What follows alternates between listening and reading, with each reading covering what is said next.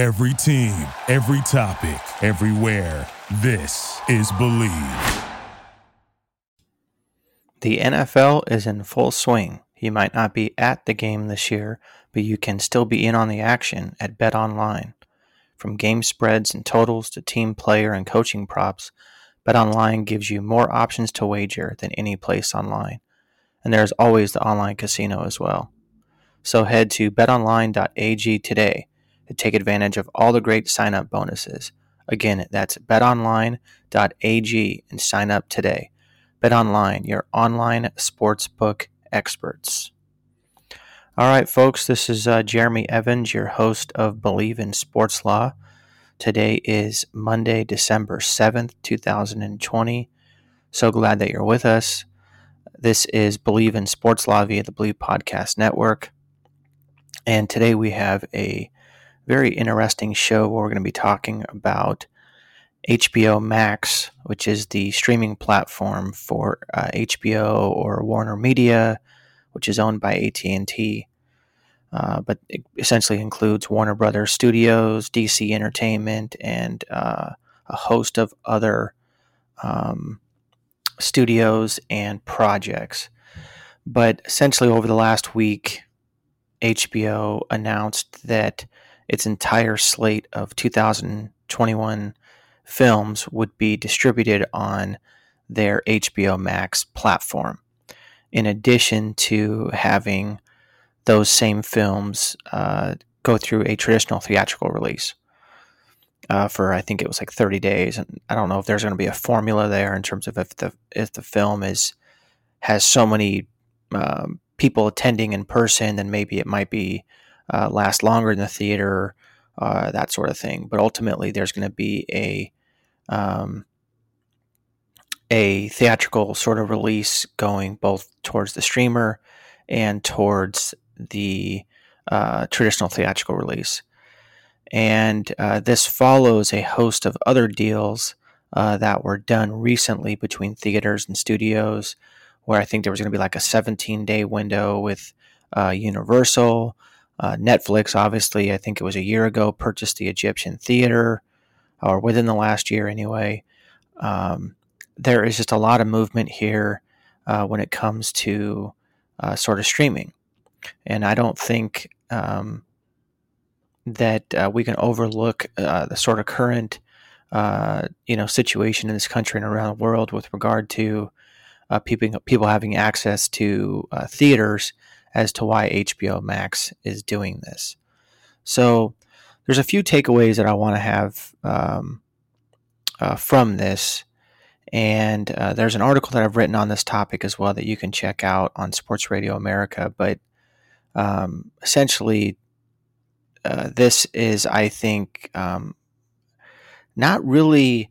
It, it's interesting. It's a bold move for for HBO in the sense that uh, they're the first ones to really do it, and they're the first ones to say we're skipping a theatrical window altogether in the sense of we're going straight to stream and we're going to have a theatrical window, but it's going to coincide with HBO uh, in the in the HBO Max stream, right? Whereas the other ones, with regard to Universal, have done thing to where they've gone, okay, we'll we'll have this 17 day window, and maybe it lasts longer for tentpole films, right? That was the deal that was think made uh, in November, where HBO is basically saying, no, we're going to do this simultaneously. And obviously, Netflix has done it to where, because they want to be considered for, um, um, you know, the award season, they've worked out a deal with the Academy that, you know, they'll, they'll have it on their streaming. They won't have it on the streaming platform for, I think it was like seven or 14 days or whatever it was. I think it was seven days. They would have traditional theatrical distribution. Now, this is a big deal for folks who are listening that are not um, let's say entertainment experts or maybe lean more towards the sports sort of or media aspect uh, in terms of listeners for the show the interesting thing here is that you know for the longest time in hollywood uh, the theaters held such a strong uh, sway over the studios in terms of you know they were essentially like you know you have to distribute our films and this is partially why the paramount decrees happened back in um, the early part of the 20th century. And now, now, of course, those Paramount decrees are essentially non-existent at this point because people don't consume films the way they did in the past. It used to be that everybody went to the theater; that was the only way they got it, and that was it. And then later on, it was you know essentially you might have chance to watch it on television later on, and later on it was like okay, then maybe you could have a DVD to watch it, and then of course streaming changed everything. So this is a big deal, and uh, it's a big deal that theaters are also agreeing to some of these changes. Obviously, HBO um, took this gamble, took this bet by you know having a streamer uh, simultaneously go through the theater, and it's not known whether they actually worked out a deal with the movie theaters or not, or how they're going to react to this. Uh, but I'll give them a lot of credit for being bold and doing this because I think that it's a smart decision and we'll get into why that is. So it, it has been interesting, right? During a year where, um, you know, we have a lot to reflect on and a lot of lessons can be sort of learned. I still think that uh, there's a lot of business business truths that are out there, um, and particularly with regard to number one, change is always certain, right? You have to be able to adapt. Number two is that businesses, conti- you know, essentially must continue to meet the consumer where they want to be met. So the sort of Bill Gates inspired, who originally said content is king, uh, which was uh, transitioned into a quote by Jonathan Perelman, who's over at ICM uh, Partners, a uh, entertainment agency in Hollywood here, and he essentially said content is king, but distribution is still queen, or is queen, and um, and she wears the pants. It's sort of this funny quote that really goes to the heart of that, you know, content is great, but you have to have a place to distribute it. You know, if you write the greatest piece of content but nobody ever knows about it, well then, you know, what value is is there in that in terms of people consuming it other than the fact that you've written a great piece of content, which, you know, could be great to you, but it's really not great for the consumer, right? So, um, with AT&T owned Warner Media, which again owns Warner Brothers and DC Entertainment, all these films are going to be coming out in 2021 on the streaming platform, which includes Matrix 4, includes 1984, uh, I think it's Wonder Woman 1984, and a host of other films are going to be coming out on this. And the key thing to this is going to be how are other studios going to respond? Uh, I wouldn't be surprised if other studios followed suit and did the same thing. Now, the question becomes will the change be a permanent one? Will the change to have films distributed through a streaming and a to complement a theatrical distribution will that be a permanent one i think the answer is yes i think uh, we mentioned earlier the recent agreements between movie theaters and studios netflix purchasing the egyptian theater in hollywood uh, the growth of amazon and its studio uh, and its uh, uh, its idea of releasing its films on amazon particularly the eddie murphy comedy and coming to america uh, the second Coming to America, which is a great play on words, by the way. You know, everybody knows the first one was Coming to America, T.O., and this one is going to be Coming to America. So anyway, I thought that was kind of uh, a nice little um, way to uh, to do that. But I think uh, obviously the streamer platforms. There's a streaming platform at nearly every Hollywood studio now, so all the distributors have one, and I think that all leads to the point that the path is pretty clear that an open streaming space is now complementing theatrical windows. I don't think that's going to change. And I know there's a lot of folks out there who are probably upset at this. They probably think that, um, and maybe rightfully so, that uh, this is going to destroy movie theaters. But I think at the end of the day, uh, you know, change does occur, and I think you have to adapt. And I think, as we'll get into, I think the theaters are going to benefit from this too. And I think that they have.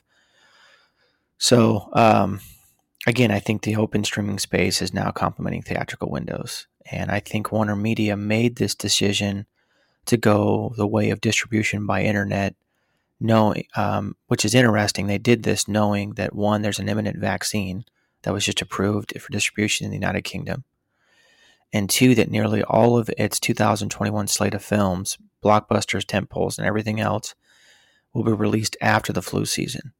So this is going to be in, you know, March, April, May, June, and then going into the summer, right? uh, and which, of course, in the spring and summer months, you're more likely to have theaters being opened again, in addition to the vaccine, right? So it it, it kind of it raises that you know timing's a, an important thing here. Warner Media made this decision knowing that. Uh, they were unlike other studios in terms of sort of the wait and see approach. They said, nope, we're going after it. We're going to distribute our films. We're going to meet consumers where they're at. And I think that's powerful. And, you know, Warner Media is betting that consumers will want films now, prefer the now delivery option for the future. And again, I think that's a good bet because that's where consumers are at. That's where consumers were going previously to the pandemic, and that's where they've clearly gone in an exponential way uh, during the pandemic. Now, another business truth I think is one um, that is that once something changes for efficiency, it rarely it rarely goes back. Right. This is the, sort of related to the old adage that uh, once government gets into something, it rarely gets out of it. Right. If government taxes you, it's rare that uh, the tax is going to come back or uh, or disappear. Although that just happens sometimes, and taxes do lower and go up and down. But I think in business generally, when something is made for efficiency, it really changes back. So I guess it begs the rhetorical question, or maybe you know uh, a, a, straight question of uh, does anyone expect that HBO Max, the theaters, uh, other streamers and studios will stop showcasing their films uh, on their streaming platforms, even when theaters open completely and fully? I think the answer to that is no. I think HBO Max is continuing to do this, and I think other studios are going to follow. Now, I think this is also evident by the fact that many theaters have closed. I think the mergers between theaters and the great distributor giants are showing that there's a struggle to survive. Uh, there was already a decrease in th- theater going prior to the pandemic. And it's because the availability of streaming, the availability of owning a film, watching it from home at any time, having access, I think is a big deal to people. So the result is you need to adapt and you need to find ways to find a profit from streaming distribution uh, through a cut in those subscription and video on demand revenues. And I think theaters have done this. Matter of fact, uh, in the article that was run by Variety, it showed that ultimately that because of the uh, this sort of added distribution uh, going by way of streamer, that the theater um, distributors will be actually getting a larger percentage. Usually it's 60%. I think they are going to get 65% now. Uh, that's probably not across the board with every with every studio, but it's something to keep in mind. As a theater, you look for additional revenues, right? Well, why not take a cut? Saying, hey, you're cutting into our profits from a standpoint of you're going straight to streamer to complement the theater, will give us a cut of those profits. So we'll see how that plays out. Now, of course, uh, there's always going to be film lovers that enjoy seeing newly released films on the silver screen. I myself love going to the movies, I have great memories in the movie theaters watching wonderful films. That all being said, it's nice to have a choice. It's nice to be able to watch a film at home uh, with a home cooked meal or all the delivery options now. Um, you know, it's nice to have that uh, amongst family and friends. And, you know, and frankly, let's be honest, it's nice to be able to stop and control the start of a film um, especially if you have a bathroom break or you know whatever it might be, uh, getting more food, whatever it might be, um, and also you have more control over sort of crowd effects, right? So it's obviously the theater is a great thing. It's great to be in a theater, watch a movie with sort of the big screen, and even being around other people is amazing. Sort of love that, you know, love that aspect. But it's nice to have a choice. And I think for too long, the theatrical window has been a sort of been a rigid and unchanging process. And it's nice to see some change in that department. Uh, and I think, frankly, this follows people's consumption habits. People's you know habits have changed, um, which is sort of based on another truth in business, in that consumers are willing to pay for more convenience. So, for example, if you had the choice to pay um, you know, let's say a couple extra dollars to watch a film early, would you do it? Absolutely. And if you could do it at the comfort of your home, absolutely. Uh, how many times, you know, uh, you have to sort of wait for some of the crowds to die down to go into a film, uh, particularly because the lines are too long to go see it. Wouldn't it be kind of cool to pay a few dollars extra to watch it from home? Of course, you'd do that. I think a lot of people would. Now, of course, an additional aspect to this um, change and some of the stuff that's going on with HBO Max and in Hollywood in general with regard to distribution and having this sort of complementary theatrical distribution uh, via stream, uh, or whether you're having a shortened theatrical window with the which was the Universal model. Um, you know, HBO's model is obviously just going straight to stream, but it's complementary because they're not getting rid of theater. They're just saying we're going to go straight to stream and have theater uh, as a complementary option, or vice versa, however you see it. But the funny thing about this is that from a business perspective, Warner Media and other studios are making, um, you know, money uh, when it comes to the subscription model. So uh, their content distribution is far more predictive for revenue generation than one based on theater going, right? Because streamers know how many subscribers they have. And they collect that revenue regardless of whether you watch a particular film or television series. And by releasing a film or new television series, all you do is increase engagement on that platform. And of course, with social media and everybody talking and sharing information about certain series, it obviously increases engagement, right? Now, of course, I am sure, and it's been reported that there's some agreements with talent producers and partner studios uh, that are based on streaming numbers. Essentially, you get paid by streaming. You know, if you have a high level of streaming, um, you know, ultimately you pop, you know, possibly get paid more. But at the end of the day, the amount of consumer streaming has increased across the board, not got down, not gone down since uh, the, its inception. Uh, whereas theater going had gone down. So, it, you know, I, I think this is a business decision as much as it's sort of meeting consumers where they're at, sort of following with the times. The other part to this is that streamers are owned by the studios for the most part. You know, basically, if you have a streamer, you're using your own content from your studio to, to place content on that platform. You know, um, where, whereas if you could also have an Amazon, which, you know, licenses other properties, um, or a Netflix, which licenses other properties, but for the most part, um, you know, your your streamer is going to be streaming your content, and I think we're seeing a little more diversification of that, right? Which I think leads to another, I think, business and investment truth. You always want diversity of assets, investments, and revenue streams, right? So theatrical streaming distribution is just another revenue stream for studios and talent, producers, and partner studios and theater chains, especially if they're taking a cut of the subscription model and of the money coming in from the subscribers. And I think maybe most importantly, consumers like it and they welcome it think, regardless of what tradition says, I think consumers like the ability to have choice. They want to be able to choose, be able to have quicker access, uh, more streamlined as, um, access. Pardon the pun, but uh, I think it makes sense for the context here. And it's unlikely that we're going to see consumers complain that they get to watch films from home.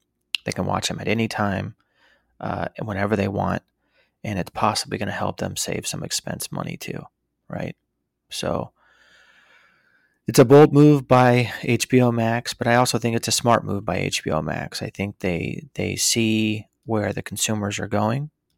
I think they see that uh, this is something that consumers want, and as long as they can get theaters on board and get theaters to take a cut of the process, which I don't think they'd complain, um, if especially if they're getting a cut of it. But um, that's where we are, and um, you know, we'll see where it goes. So I, th- I, think it's a bold move by HBO Max, but it's also the smart move, and it's something that I think they're following the times, and um, and I think it's likely to uh, have other studios follow the same model. So we shall see.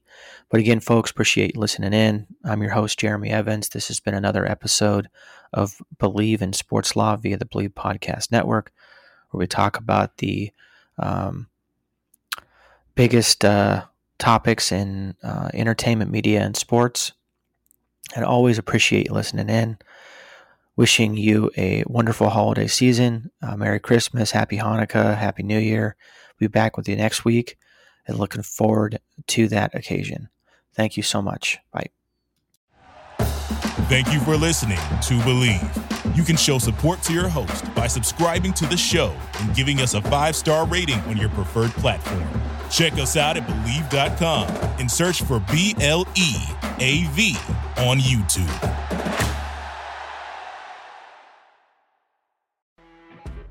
You know when you're listening to a true crime story that has an unbelievable plot twist that makes you stop in your tracks? That's what our podcast, People Are the Worst, brings you with each episode. I'm Rachel. And I'm Rebecca. We're identical twins who love true crime cases that make you say, didn't see that coming, and we hate the people responsible for them.